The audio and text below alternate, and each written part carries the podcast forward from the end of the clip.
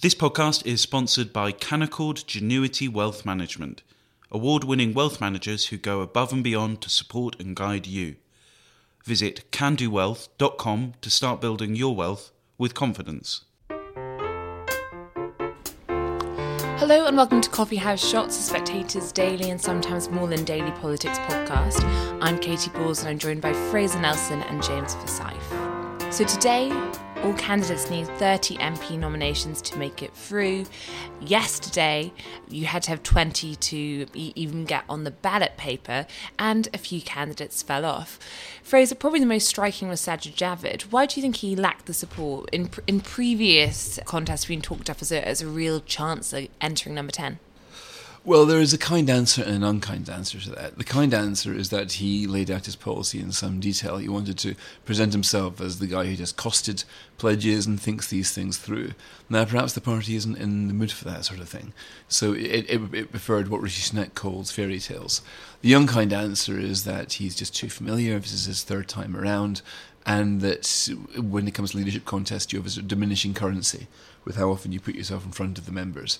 That last time around, um, he had this very alluring British dream story. But now there's no shortage of British dream stories. You've got Nadhim Zahawi with, uh, if anything, an even better story than um, than Sajid Javid. You've got Suella Braverman, Rishi Sunak, uh, uh, Priti Patel. The, the, the party was spot for choice when it came to British dreams. So what was a distinguishing feature for him last time around wasn't so much this time around in a way, I'm I'm an admirer of Sajid Javid. I think he's done most of his, not so much in health, but in previous roles. I think he's been an incredibly efficient and able minister. And you know, when he was in the backbenches, people were calling all the time to send Saj to education, send Saj to this, send Saj to that, because he's able to go into department after department. And he, he's got the experience which so many of these one trick ponies running for leadership lack. But it just wasn't to be, not this time around, and perhaps not ever. Now, James, perhaps we'll just touch on this one briefly. There was another candidate who failed to get through. So Rehman Chishti, to no one's great surprise, uh, has uh, has not received the twenty nominations necessary to. Did he receive more than one? Uh, I, I, I, think he didn't trouble the scorers. I mean, James Heale has not had to do much typing when it when it comes after his name. So I think we wait now. The big question about today is obviously the bottom candidate goes out, but also any candidate who gets under thirty votes gets out. Now that is striking because there are two candidates with over 30 right now, uh, publicly declared. Only two, Sunak and Mordaunt. I think nearly everyone expects Truss and Tugendhat to make it over the 30 mark. What is less clear is whether the other four candidates in the race will manage to do that or not. All the camps are standing quite confident that they can that they can get there on the 30, but it's hard to think that they all will because for everyone to get 30 that would imply a relatively even distribution of uh, uh of votes. And so I think the question is how quickly does this campaign narrow down. Remember, there's another vote tomorrow, and you know we could well be down to two candidates by by Monday or Tuesday. So Fraser, today we're going to have the first chance of seeing how many uh, MPs the candidates really have behind them. We go beyond those who have publicly come out. We also find out if, uh, you know, some perhaps have publicly pledged support but are really going to vote for someone else. So is this going to be the moment we work out if Sunak really is the front runner of the parliamentary party and how much support Penny Mordaunt has? I think it would be it would tell us more about Penny Mordaunt than Rishi Sunak. Right now, the frontrunner does tend to get an exaggerated support because if people think he's going to win, then they'll say, "I'll give you votes if you give me the X job and Y job." You know, so it's but right now we are talking about the world's least trustworthy electorate the Tory MPs would switch their votes in a heartbeat if they thought somebody else would win. I mean, they might be influenced, for example, by this YouGov poll recently released, which um, says that um, Rishi Sunak would, in fact, lose against almost anybody else in the final two, other than Nadhim Zahawi and, and Suella Braverman. Um, and Jeremy Hunt. And, um, and, Jeremy Hunt. None of those three, by the way, are likely to get into the, the final three. Whereas Penny Mordaunt, again, according to YouGov, she would comfortably beat pretty much everybody. I don't know if this is good or bad for Penny Mordaunt because what this suggests, and by the way, I'm skeptical about these polls. When you ask people to vote for, a, you know, imagine a hypothetical choice, especially against people they won't have really heard of. I mean, how big really is Suella Braverman's profile? I'm not sure how much weight to put in those polls, but right now it will be seen as a straw in the wind. And what this straw will say is if, if Braverman makes the final two, she's likely to win. Now, if MPs don't want her to win, therefore they should not put her in the final two. So, you, for example, you might have put Jeremy Hunt in the final two, thinking that's okay. He's not going to win. He's going to get spanked by by Boris or whatever.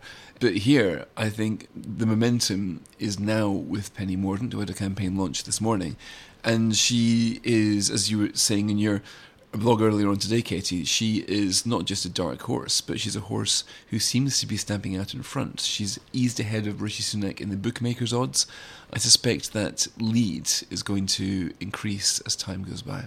James, what do all the other campaigns make of Penny Mordaunt. I was at her launch earlier today, pretty sweaty launch, um, but mobbed. It was very busy, and in the Q and A, she was asked you know, whether she needed a new mandate, given she didn't serve in Boris Johnson's cabinet. She was also fairly thin on the details of her policy, and talked about how Whitehall needed to be shaken up, but didn't explain exactly why. So, how are the other candidates finding the level of support she seems to be receiving? Well, I think the other candidates clearly think that the trans issue is her weakness. You saw the Suella Braverman letter on that front. Liz Truss had some comments to you in your interview of her in, in the forthcoming issue of The Spectator about this issue. And you know, several of the questions at the launch were about this. And so I think this is clearly where they think that she has a, a vulnerability.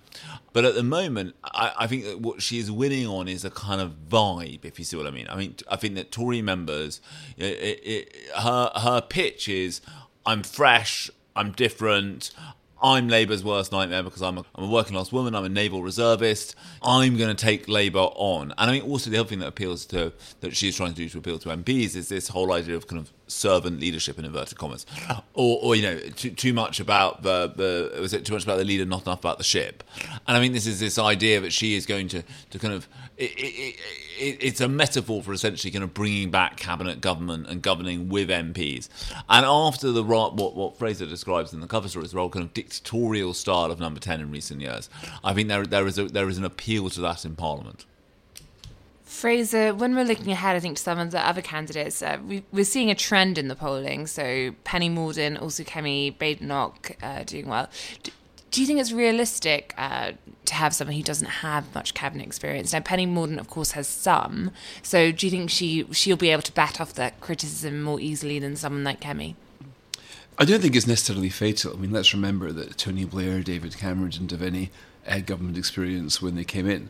Of course, it's harder when you're midway through um, government to find out, well, why, why, didn't you have that experience? Can you? Re- and uh, the bigger problem is that the Conservatives have seen what happens when somebody who talks a good game gets into office isn't, isn't able to deliver what we spent the last 20 odd years writing about in Boris Johnson's case. So you would need somebody with a track record of delivery, rather, there was more of a premium on that now. But there's so many factors at play here if you're a Tory party member deciding between the final two, you could be deciding on anything at all. Like, you know, who would I want to best represent the country? Who do I think is most likely to best beat Labour? Who do I think is most likely to develop to give me the low taxes that I want, even if ultimately they couldn't um, stave off a Labour majority? It's so that's very difficult to predict. So, so right now, I mean, the race will be decided by who hates who the most in the Tory party and we'll see, you know, for example, if, if, if Kemi Badenoch is um, around for much longer, I think she's had the, one of the most interesting launches and has been quite distinctive. I've also been struck by how many spectator writers have come out in favour of her, which I didn't expect. We were trying to get some balance on the website here, and you know, I woke up this morning and I found Robert Tombs has written yet another well, "I Want Kemi" piece, and then Rod, Rod Littlefather's column for tomorrow's magazine, "Kemi, it should be Kemi," and I can kind of see why. I mean, not not only is she a sort of a spectator alumni, but she is talking about issues which a lot of her writers think are very important. But that view is not universally shared. So I would still hesitate to make any predictions, even about the final two. And James, just finally, when it comes to the candidate on the right, Penny Mordaunt appears to be you know, somewhere in the middle in the sense that you speak to some of her backers, a lot of them actually, despite having some Brexiteer backers who you might think would be more likely to back someone like uh, Suella Braverman, some people used to be involved in the ERG. There are definitely a decent chunk who, if she was knocked out, would get behind Rishi Sunak. So when it comes to courting the right of the party, how how is that fight going in terms of getting that support? Because you've had Suella Braverman, you've had Kemi Badenoch, and you've had Liz Truss. Liz Truss is making some progress. Yeah, Liz Truss is she is making progress with what one might call kind of establishment of that group. She got Iain Duncan Smith, the former leader, to back her today. Uh, Mark Francois, a kind of key figure in the ERG, is backing her as well.